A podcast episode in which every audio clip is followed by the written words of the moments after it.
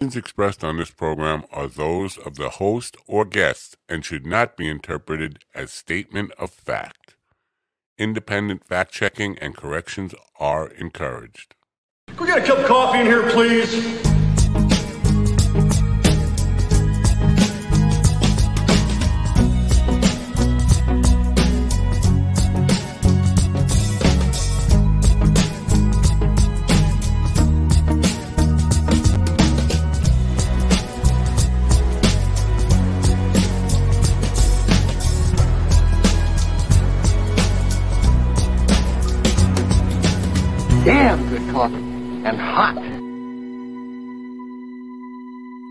Damn good coffee and hot, and the screen just doesn't fade in time. Anyway, good morning, folks. Happy New Year. It is Monday, the start of a new week, and it is January 2nd, the start of a new year, which is really not the start of a new year because yesterday was the start of a new year. But a lot of people are um, celebrating New Year's or recognizing New Year's Day, have off today. It's good to see you folks here, and uh, my pleasure to be alive and with you this morning. How are you? Um, a lot to talk about today. I want to talk about the Pee Wee correction. Uh, seems I put out some misinformation about Pee Wee, and I'll talk about that. I want to talk about the Cox situation. Uh, I mean, Brian Cox. And it's not really a situation, it's just uh, something that he said that made me go, I could talk a little bit about the uh, final dump, the final dump of uh, of the old year. That light a little hot. That light's a little hot, isn't it? On the bald head there. Anyway, um, the final dump in regards to Trump and January 6th committee, pretty damning stuff, man. And I know you don't want to you don't want to talk about that kind of stuff, do you? There were some headlines I wanted to talk about before I even get to the Pee Wee correction and the Cox stuff. I do have to get out of here be a little bit early today, before 10, because um, I have a Zoom meeting I have to be on at 10 because not everybody, uh, not every business takes off. And some people are working today, fools that they are. Um, and I spent the, the weekend doing some reels. Uh, the William Conway clip about eating asses up, and it's um, amusing. Uh, it's difficult to cut that into a reel because it goes on for about two and a half minutes, and reels have to be under a minute. And there was nothing really that I wanted to cut out of that. It was all good. So I did a real a 60 second version, which kind of sucks. It doesn't give you the whole story. And then I did a video, a short video, which is three and a half minutes long of him talking about discovering the joys of a tongue in your ass. uh, I didn't want to read what. So one of the trending stories this morning, and this is just bad headline writing or something. Bad bad use of language, I think. It says staying hydrated is linked to lower risk of disease, faster aging, and early death, study finds. Now, you could read that as I did when I first woke up. You know, so if you just take out the first part and the way it reads, really, staying hydrated, it, staying hydrated is linked to a lower risk of disease. That's a good thing, but it's also uh, linked to faster aging and early death. Well, fuck water. early age, faster aging and early death. Who wants any of that? It doesn't mean that. It means lower risk of faster aging. But the way it's written, it's just poor English. That's a terrible job of headline writing. The other thing that's trending right below that is biblical site where Jesus healed the blind man excavated for public view affirms scripture. Antiquities Authority, the Israel National Parks Authority, and the City of David Foundation announced days before the new year that the Pool of uh, Siloam, a biblical site cherished by Christians and Jews, will be open to the public for the first time in 2,000 years in the near future. The Pool of Siloam, I don't know, I'm, I'm probably not saying that right. I'm no biblical scholar uh, ex- excavation is highly significant to Christians around the world. American pastor John Hagee, the founder of the cha- and chairman of the uh, Christians United for Israel, told Fox News Digital, your most uh, trustworthy Fox News Digital, it was at this site that Jesus healed the blind man. And it is at this site 2,000 years ago that Jewish pilgrims cleansed themselves prior to entering the second temple. So there's that in the news. I got to do something with this light. It's a little too hot. Nobody loves a hot light. Do they love a hot light?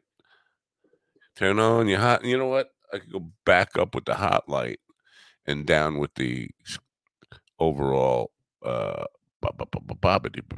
exposure. There we go. I'm ooh nine. I could be bright. I could be a bright man. I could be a very bright man. That's better. That's better.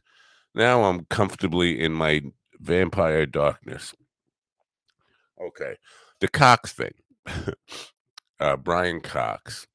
Brian Cox is like the uh, Nigel from Spinal Tap of uh, physics geniuses. He's uh, kind of looks like a rock star. He Has like this like sort of mildly effeminate British uh, way about him. He could be like he could be a Bay City roller of physicists. Anyway, uh, he was talking about the Fermi paradox. You all familiar with the Fermi paradox? Raise your hand out there if you're familiar with the Fermi paradox. Nobody, nobody's raising their hand. The Fermi paradox is uh, Enrico Fermi. Back in the days of uh, they were working on the Manhattan Project and Enrico Fermi was a physicist uh, who uh, asked the question: If aliens exist, if intelligent life is in out there in the universe, where that where are they? Now, some people might argue that we've seen them, everybody, and we've have evidence of them. We've seen them; they've been here, but they never present themselves to the Brian Coxes or the Enrico Fermis of the world they always uh, present themselves to the Travis Waltons of the world. These, you know, and how are they that good at selecting rednecks and avoiding like legitimate scientists? They they're really clever. These aliens. Anyway, so from the physicist standpoint, we have not seen them we have so where are they? If they're out there if intelligent life is abundant in the universe how come we have no how come they're not here?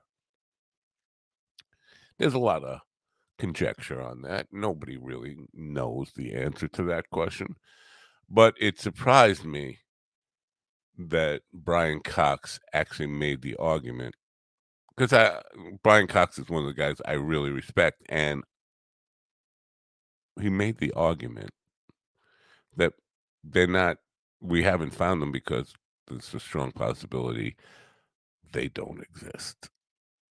Whoa, wait a minute. I have been under the assumption my whole life, well, as long as I could think about these things, that the math makes it almost impossible for them not to exist. Oh, nay, nay, nay, says Mr. Cox. I like the name Cox. I should name my I change my name to Matt Cox. Just because I like saying it. But uh so the math, because you math definitely indicates or suggests that life exists elsewhere in the universe, but intelligent life, nay, nay, nay. And Brian Cox makes the um, Well, that how do you? Oh, good, good morning, William. William's in there. Uh, I don't explain the declassified reports from pilots about flying orbs in the sky. Flying orbs are not are not direct proof of intelligent life elsewhere in the universe. Um, they are proof that pilots who are used to flying see are seeing things that they're not used to seeing or you wouldn't expect to see. That's what they're proof of. They are not proof of intelligent life from other planets elsewhere in the universe. We could make that conjecture, but that's not proof. Proof would be hey, we're here. And you don't see that. And why not? And so there's lots of conjecture about why not. Um, but very few physicists have ever come out and said what the why not is because they don't exist. And here's where we go with this. If we take the math that suggests that with billions of billions of stars that could have solar systems like ours, that could have planets in habitable uh, distance from those stars, that might have an atmosphere that contains water on the planet, all the conditions that we see, Earth like planets, for lack of a full description. Chances are there's billions of those. And so the chance of life happening on those planets pretty good. But Brian Cox makes the argument that the thing that happened that took single cell bacteria and uh, the catalyst that created complex organisms, complex life, cell splitting and reproducing in, in in the way they did, and uh, the growth of um, complex life was far less probable than any of us can have ever really imagined. And he breaks it down mathematically to the chances of that happening are so rare that it's quite likely there is no other intelligent life. That Earth is a special planet where the, these things happened only once. Uh, William keeps coming back. Uh, good morning, William. And uh, and uh, the objects in the atmosphere moving in ways that defy everything we know about physics. That's pretty com- conclusive of nothing other than we see anomalies that we don't understand. That is not proof of intelligent life. Sure, you know that's like saying, uh, "Well, the, you know, caveman saw fire. They didn't understand that. Well, that's proof." No, seeing things you don't understand is not proof of anything. You can conject all you want about that. Proof is actual contact, proof is actual communication. You can speculate all day long about, well, I don't understand what that is. And we do see that. But to say, oh, well, that's proof that there's intelligent life from other planets. No, you eh, listen it comes down to this you have seen things in the sky you did not understand that turned out to be our government, the United States government, or sometimes maybe other countries. You see that stuff all the time. We see things that we don't understand that have explanations that are not necessarily tied to alien, intelligent alien life. Now, you can want to believe that, and you can say, you can certainly make a hypothesis. Well, maybe that's aliens. You're allowed to do that, but you don't have proof. You don't have communication. You don't have contact. And that is the Fermi paradox right there. Why has there been no communication? Why has there been no contact? And some people would argue there has been uh, contact. Travis Walton would make that uh, Barney Frank would make that. Not Barney Frank. What the Barney Betty and Betty? What was their last name?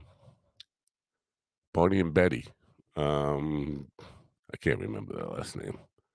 But you know what I'm saying. They lots of people have said that they've been contacted or abducted or all that kind of stuff. People see things, people experience things. That's not proof. Even if you see something you can't explain, that's not proof. That's something you can't explain. Talking about first uh, hand accounts of visual contact. I listened to some of these pilots. No, you've listened to some of these pilots. They, that's not first hand contact. Listen to what you say. First hand contact. First hand contact is hello, William. How are you? William writes back to me. I'm talking about first hand accounts of uh, first hand accounts of seeing things they don't understand and surmising the experience, putting conjecture and speculation on what it might be. And none of those pilots have ever said, none to mine, uh, uh that they're absolutely, and even if they did say this, it wouldn't be matter much. It's just opinion. Eh, they're absolutely sure this was intelligent life from another planet making contact with them. They're saying, I said, no plane I know of reacts that way. No plane I know is capable of doing that. No human uh, man-made craft is capable of doing that. That's not proof. Of, that's not proof of contact. Not proof of communication. Communication is what we're doing right here, right now, and there has been none of that. None of that on the level. You know, again, they always seem to be able to pick out the most uh, unreliable sources on the ground to abduct. They never ever abduct Brian Cox, uh, Michio, or Stephen Hawking. They never abduct those people. I'm not saying they don't exist. I'm saying this is the first time I've heard a really, really um, a guy on the forefront of leadership of this kind of investigation and serious thought say that there's a strong possibility that there is no uh, intelligent life elsewhere in the universe. And it breaks it down with you know mathematical analysis of why that's true and to me, it was mind blowing to hear somebody of Brian Cox stature say that. I'm not saying I agree with him, but uh, he makes a damn good case. Uh, you're talking, Mike. Good morning, Mike. Mike says you're only talking about life under the definition that we understand carbon based life forms needing water. What is pot? No, Mike, you just totally missed the point. Brian Cox uh, uh, he definitely said the ch- the odds of life existing elsewhere in the universe is almost certain. It's the the math shows that it would, you know, basically, uh, you could ninety nine point nine nine nine nine nine to infinity percent chance that life exists elsewhere in the universe. Intelligent life. Maybe you missed this part of the conversation intelligent life is a whole other miracle when things go from just singular cell life forms to expanded life forms and complex life forms and life forms that can actually think and have consciousness. The what created that in Brian Cox's mathematical explanation of it is so rare as to negate billions and billions of uh, planets and possibilities of places where it could happen.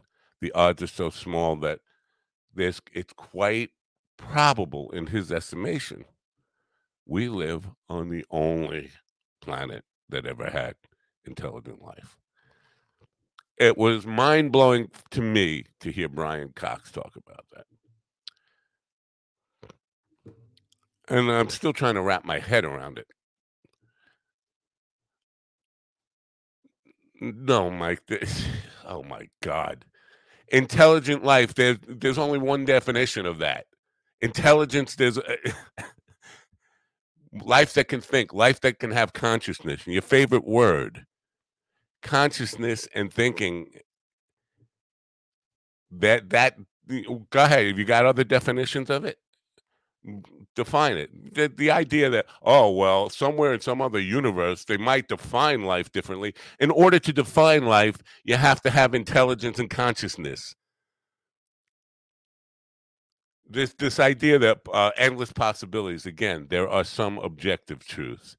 And, you know, there, you know, the we can come back to real simple, real simple. The block, the circle, and the square, and the and the, and the star objective truth.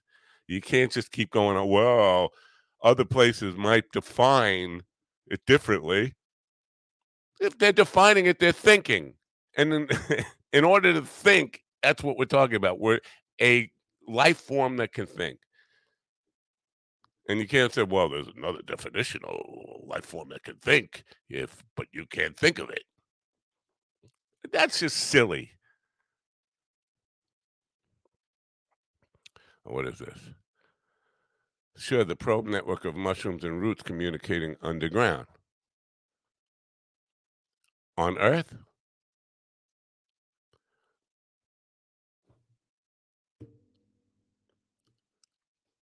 That's not a different uh, explanation of intelligent life. That is exact same definition of complex thinking life. There's only one. Right. But proven what? Proven what? That those are complex life forms that think and have consciousness. Again, that's not a new definition. Same definition. There's only one definition of that. You can't just keep, uh, you know, oh, I I can't figure it out, so I'm just going to say, well, what if? That's not that's not you know, independent thinking. Oh, well, I could just keep, you know, well, maybe, well, maybe forever. There are objective truths. There's one kind one definition of intelligent life and consciousness.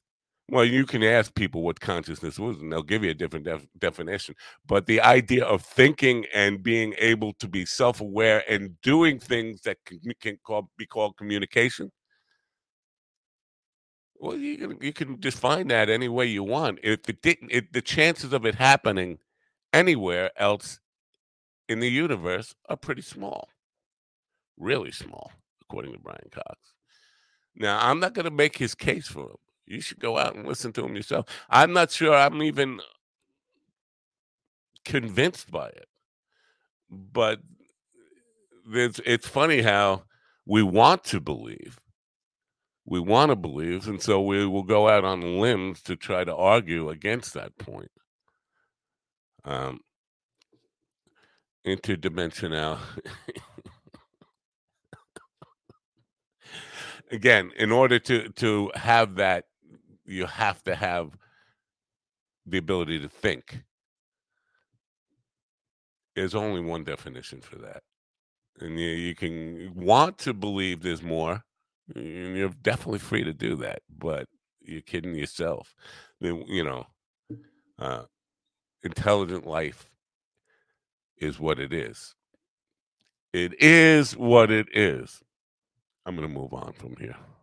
I I suggest, and I will link in uh, in the description, uh, the talk about the Fermi project, uh, Fermi uh, paradox from Brian Cox, and you can make your own decisions on that.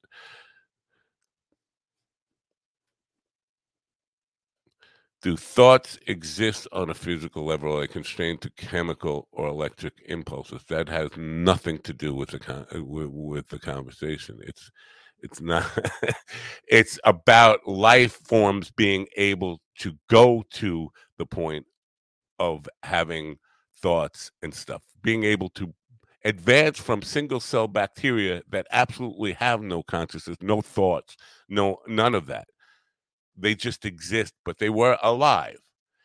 For them to become and develop into an intelligent life form took an extraordinary step.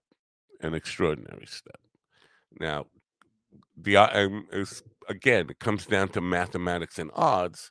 I think, if I'm in, still inclined to think, even after hearing Brian Cox talk about it, that billions and billions of chances mm, probably is pretty likely. But he he he better at math than I am, and he breaks it down to a convincing argument.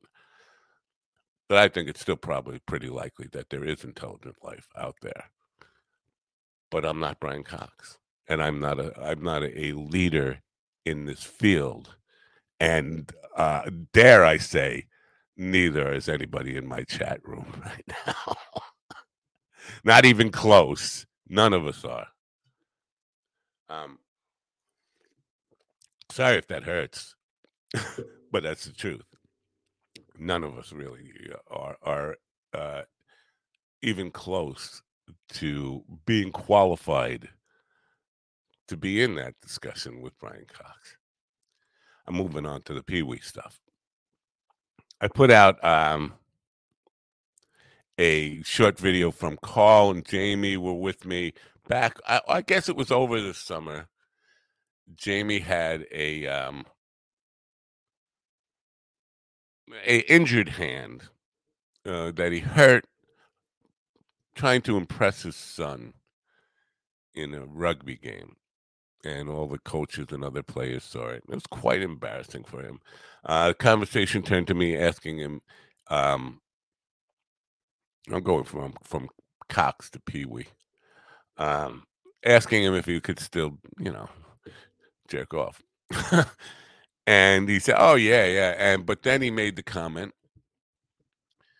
that sometimes well, first of all, it was right around the time the Queen passed. So he said his right hand was taking the day off in honor of the Queen. So he was jerking off with his left hand. But then he said, sometimes I choose to uh, jerk off with my left hand. And I said, I think you're lying. And my reason for thinking he was lying was what I stated was Pee Wee Herman's court case. Now, 1991 keep that in mind. We'll come back to 1991. 1991, Pee Wee Herman was arrested in a porn theater in Sarasota, Florida, for jerking off. The sheriff wrote the report that he was jerking off with his left hand. Now, I made the uh, I put out this misinformation that I'm correcting right now that Pee Wee was acquitted because a, he got a Masters and Johnson's uh, certified clinician to come in and testify that it was impossible to reach orgasm with your non dominant hand. Turns out Pee Wee pleaded no contest. There was no trial, but immediately after the trial, he went to the press and said he would have won his trial. He did not want a long, prolonged trial, so that's why he pleaded no contest. But he was prepared to have a Masters and Johnson certified uh, clinician come in and testify that you can't bring yourself to orgasm uh, with your non-dominant hand. Now, I did my due diligence yesterday and tried to find a case study from Masters and Johnson and can't find it anywhere. That doesn't mean it doesn't exist. Maybe it means my research skills are not all that good. But I spent a good yeah, I say 90 minutes uh, trying to Google, trying to find any kind of study from Masters and Johnson's about the ability to reach orgasm with your non dominant hand. Could not find one. I saw many that suggest that a lot of people often masturbate with their non dominant hand just to switch things up, but it didn't. It didn't conclude that they were able to reach orgasm using their non-dominant hand. So that's still up in the air, which is why I still have the uh, and Kelly. Now here, here's where it gets interesting. Kelly said she wanted to. Does it include women? Because I think I can do it. And I said, well, yes, of course. Uh, you know, people are people. Left hand, right hand, whatever. So your non-dominant hand doesn't matter if you're male or female. So I, uh, I challenge. She's challenged. Everybody's challenged. Try to do it. I, I'll be honest with you. Um, I could probably can't do it even with my dominant hand now.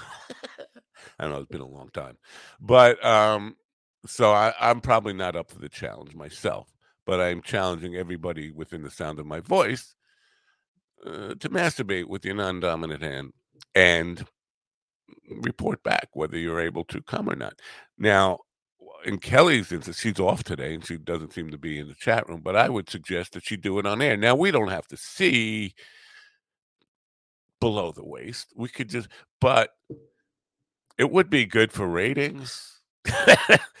ratings, didn't uh, it? Would be good for visibility. It would be good, uh, make it wonderful reel if she would come on the program and masturbate for us with her non-dominant hand, and what give it a whole hour, whatever it takes.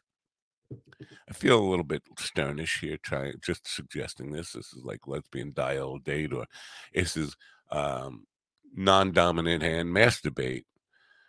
Uh, and the challenge is out there. So when Kelly is here, I want to um, reaffirm that um, that challenge, and hopefully she'll take us up on it and actually come on the air, come on the air with her non-dominant hand. Again, we don't have. Uh, listen, the challenge. If any guy wants to try it, well, again, we don't have to see um, below. See, I could probably, if uh, it feels even awkward just suggesting my left hand. Just, I don't think I. Uh, listen again. I don't think it would it would even work with my right hand at this point. Um, but we should, you know, I'll put it out there for any guy who wants to do it too. Any girl, any guy who is willing to come on and give it a try. The old college try. This is for the name of science, by the way. This is real science. This is this is the kind of proof that science requires, I think. Anyway. Um, so I just wanted to clear that up. The, the now it opens up. Remember, 1991. I said I would come back to that. Opens up a lot of questions. 1991. I believe even DVDs were out by then. I could be wrong about that. But certainly VHS, everybody had VHS in 1991. I'm pretty sure DVDs were out in 91. You could do the research on that and find out. But the question is, why go to a porn theater in 1991? You know, again, I kind of discussed this with Carl and Jamie that back in the 70s, when I was a teenager going to porn theaters, they were disgusting places to be. Nobody would want to be there. And if you're gonna, if your plan is just to, you know, jerk off, wouldn't you be more comfortable doing that at home in your hotel room? Whatever reason you're in Florida, I guess he was in Florida for maybe he lived there, but I'm thinking he was at a hotel. Maybe he was there doing some show busy. Maybe he lived there. But again, why 1991? Why would he be there? I'm thinking, and sue me for libel, if you will, Pee Wee, Paul Reubens. I'm thinking there was something else, some other reason to be there. It was not just masturbation, if you follow my drift. Now, what might that other reason for him actually being there be? could be uh well it could be something as innocent as uh innocent as what? Maybe he was there to get girl scout cookies. Or maybe he was there for some kind of illicit meetup of some kind. Which makes a whole lot more sense. Again why eh, I i'm surprised that they even had porn theaters still in 1991 with all the technology that said do it yourself at home. So why would anybody be there? If not a surreptitious uh, meetup place, a a clandestine, I don't know, rendezvous. Did he get my thesaurus out today? Uh, where where am I coming up with that? But seriously, there that's why I think he pleaded no contest Now I will go back to the Masters and Johnson stuff, and I don't think I think he made that up, and I bought into it, and I repeated it as if it were fact. I'm not sure if the news coverage fucked that up because I could swear. Now I would be wrong in swearing, but I could swear the story was out that he was acquitted, but it turns out he pleaded no contest. Now no contest, and it brings up even another question because I don't, you know, it's weird that courts allow you to plead no contest. How do you plead? Do you plead guilty? You plead, you know, not guilty? No contest. Well, generally, if you plead guilty, they make you allocute to reduce your sentence. Whatever it was, he did not go to jail for it maybe paid a something fine for it. But courts generally, if you say no contest, they're going to hold you to the highest sentencing the law will allow, because you're basically thumbing your nose at at the court and the and the police system in general. You're refusing to plead guilty, but you're not going to go through a trial because you know you you know you just want it over with, and courts want you to be guilty or not guilty in the justice system. So pleading non-contest, and I know what happens. It's happened in lots of cases.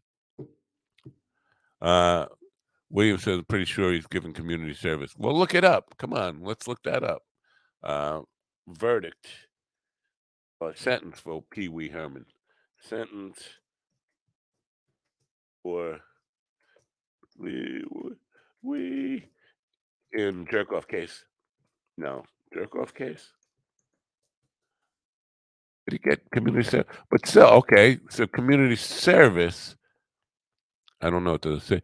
Uh, Paul Pee Wee's nightmare. It says Paul Reubens living out every man, every boy's worst nightmare. His alleged having been seen touching himself.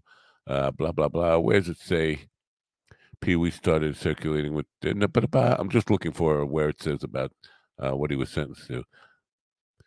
There were no witnesses to the event other than the one uh, of the undercover officers assigned to stake out the theater.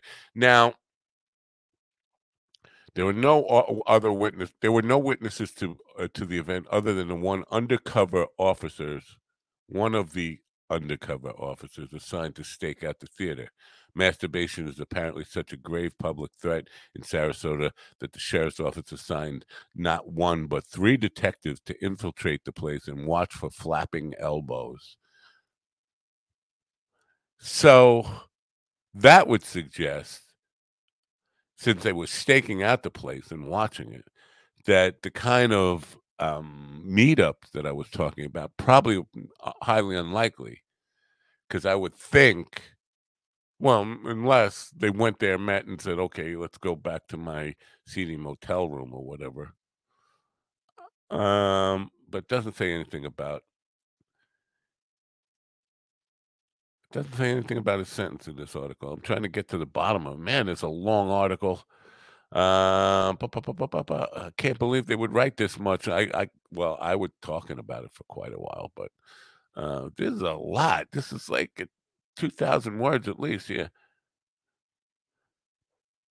Uh, Pee Wee's behavior was ideologically abnormal because other people had more power than him and they could arrest him for doing it. Blah, blah, blah.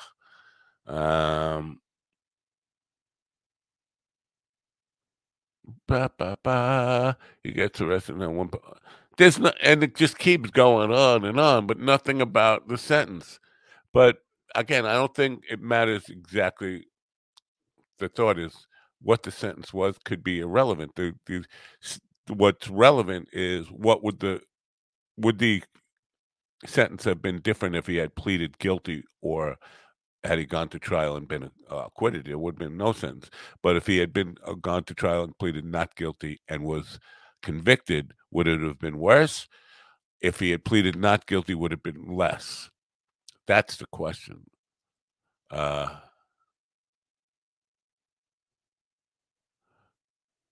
He says he could have been, he became more infamous because of his uh, misdemeanors than probably anyone would uh, he could think of. Uh, this, this is an interview with Stone Phillips. I don't know. I don't know. Do your research and find out. Did he? Uh, um, did he actually? Because I can't. I'm not finding it, and I don't have time for this stuff. Um, do community service? Did he pay a fine? What was the thing? I like Williams' ass season clip better. Um, yeah, I think. Well,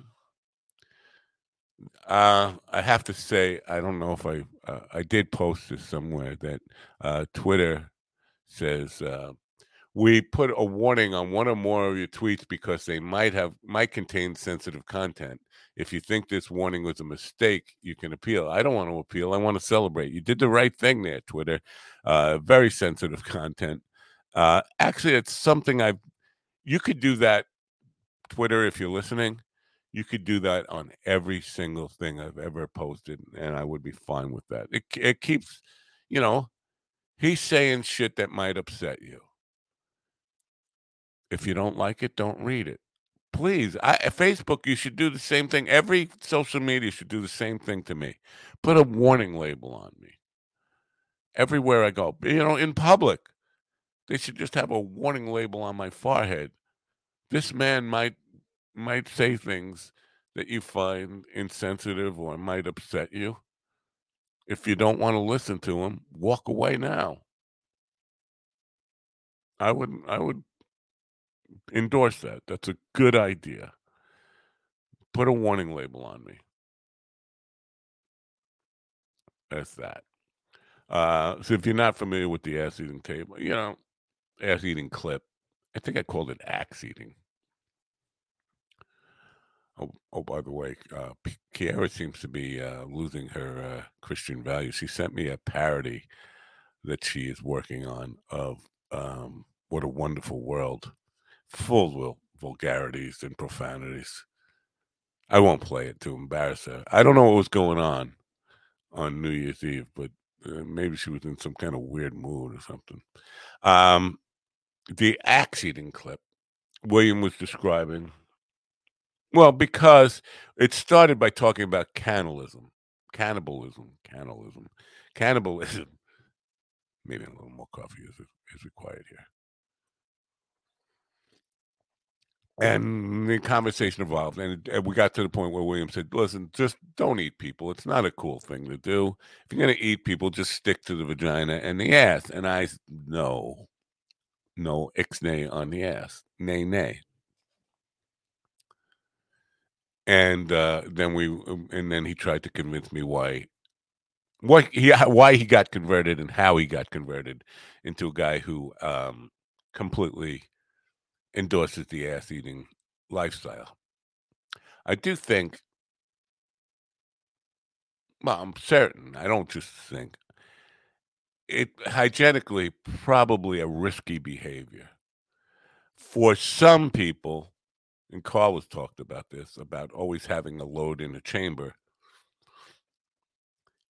It's extremely risky.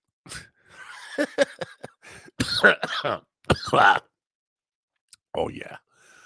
Um, but even be, even aside having a, a load, a ready load in the chamber, there are you know germs that spread that way uh, lots of um, infections happen that way. Yes, lots of infections happen that way. And it's just not what I would consider. It doesn't fall under the, the realm of safe sex, in my opinion. Not the safest sex, anyway. Uh, so, for those reasons, I would abstain. But uh, then it comes down to, well, if you try it, you might like it, and blah, blah, blah. It, listen, if I tried it, I might like it, but the chances of me uh, trying it at this point in my life are less than intelligent life being on other planets. Not going to happen. No woman is going to eat my ass. And if she does, I don't want to know her. What kind of skank would think would want to eat my dirty fucking ass? I'm sorry, YouTube. Maybe I'm going too far today. You could put a warning label on me. But really, what kind of skank would would have any interest? And if she did, get away from me, you gross person. Now, um, conversely, I can't imagine me seeing any woman. I can't imagine it. It's beyond my scope of imagination that I would see any woman and say, I want to eat her ass. I just wouldn't. So it's not going to happen. So I will never be converted. And if I'm missing out on something that might might be might feel good for a moment, listen, there are other things I've missed out on that might feel good in the moment. I never tried heroin. I've told by people who have that it feels good. I will miss out on that. Lots of, of those kind of things that I will miss out on and not not lose any sleep over missing out on it. So ass ass eating is probably top of the list. Top of the list. I won't I won't be doing any of that. Um now um politically today I know you hate when I talk politics, but I'm not going to get really too deep into the politics of it.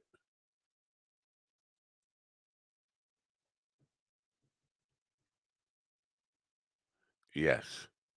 Uh, some oh man, this guy is fucking unbelievable. Um, what was I saying? Oh, politically, today is the day the new Congress takes over, and the Republican Party will have some infighting over who the new Speaker of the House will be. Kevin McCarthy wants wants it more than William wants his ass eat, eaten. Um, but a lot of people in the party uh, don't want that. Now he's going out of his way to make promises. If you if you vote for me for Speaker of the House, I'll eat your ass. Uh, he's making promises he can't keep. He's promising seats on committees beyond the number of seats that are on committees. He just plans on, you know, giving away more seats than he's got in order, you know, trying to buy votes.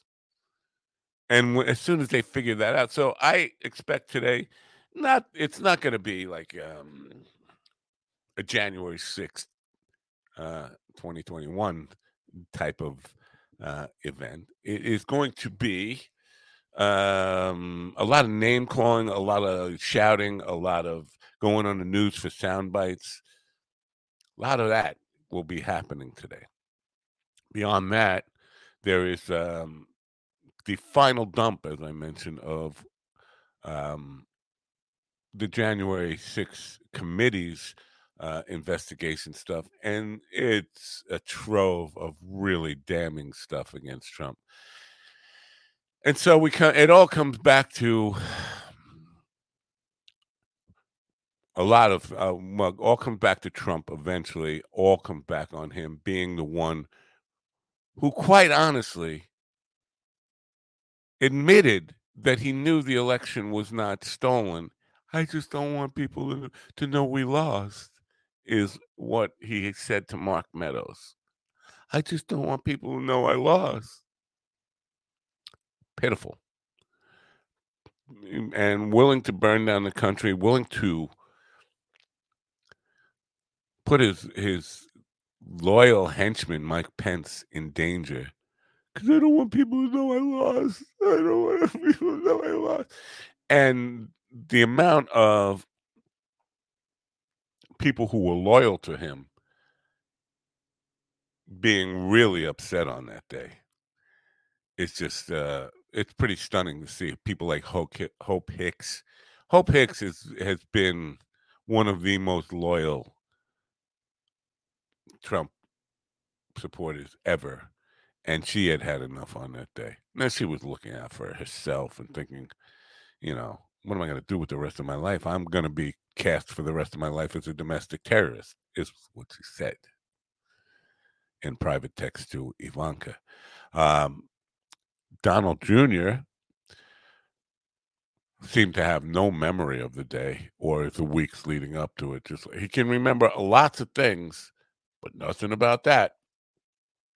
But his text, his private text, reveals something much bigger. Um, about the fake elector scheme and the plot to install fake electors to hold on to the presidency. The first mention of that that's in any documentation comes from a text from Junior to Mark Meadows. Mark Meadows was Trump's, uh, you know, chief of staff. And so, where and under oath, Junior says he just cut and pasted that. Well, where did he cut and paste that from? Who who gave you that idea? Well, I don't remember. Really, you don't remember? Um, turns out it was the old man that came up with that idea. The Godfather tries to insulate himself completely. You know, he doesn't text anybody directly except once in a while, family members. And so the idea, this whole thing comes back to because this is a very um, slippery slope here into complete treason and wanting to overthrow the government. Donald Trump planned it. He is the architect of treason. Will he be charged? I said this many times, probably not. He, I would be good if he were indicted, but then once he's indicted, how does he get a fair trial in the United States of America? A uh, unbiased jury is impossible to find, unless they're, you know, like Mike's definition of intelligent life in another dimension. They don't exist. You can't have anybody in the United States who has a fair, unbiased opinion of Donald Trump. So, that said, we can't have a fair trial. We can't convict him. There's no prosecutors don't bring charges if they can't win. And especially if they can't even get it to trial. If they know they can't pick a fair jury, what's the point in the indictment? It's symbolic. Who you know, we've had enough symbolism. We need accountability, and we're not going to get it. Sadly, that's my prediction. You can hold me to that, uh, and I will uh, stand by it. And if I look foolish in the end, I look foolish in the end. But I do think there is no way. And, I, and, and this comes down to because I know I I start sentences and don't finish them a lot. We talk about independent thinking, and people, ev- almost everybody you hear, is mimicking the words of others.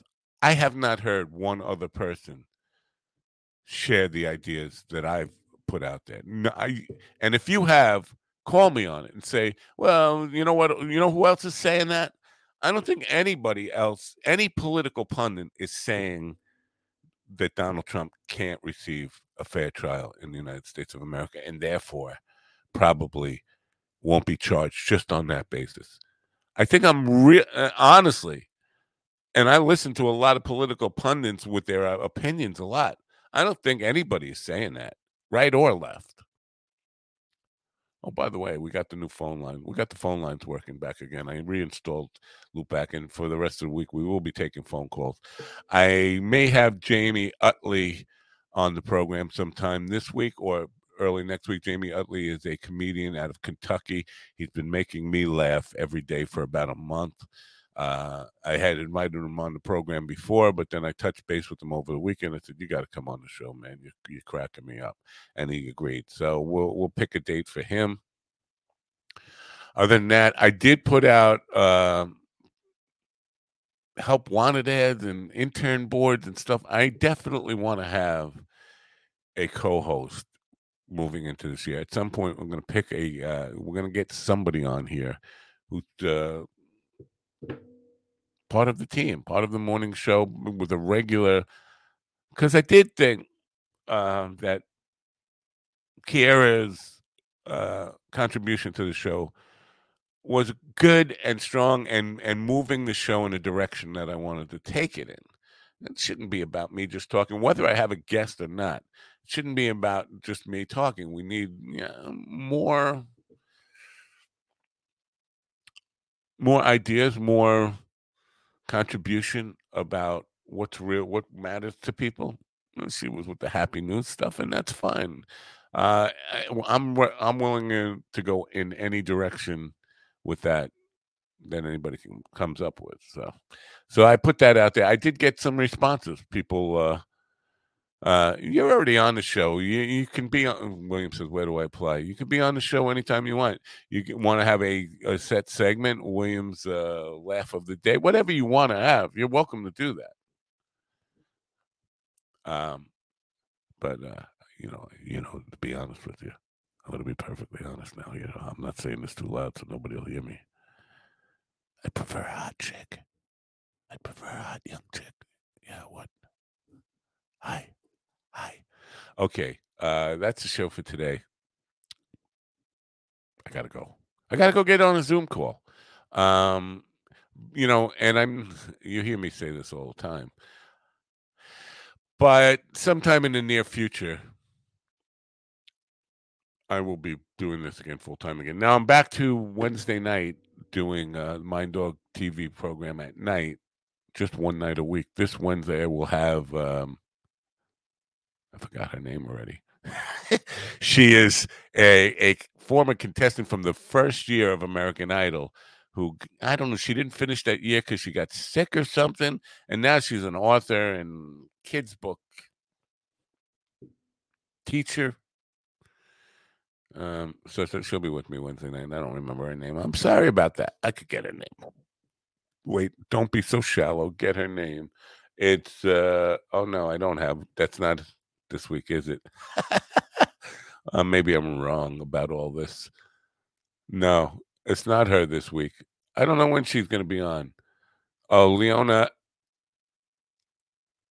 Leon, Leonie Althea. Is that yeah? That's uh. She won't be with me till January 18th. This week I have David Breacher. See that? I was way off. Anyway, all right. That's it. I'm out. Have a great day. Um, I'll see you tomorrow, hopefully. Uh, Happy New Year, folks. Bye.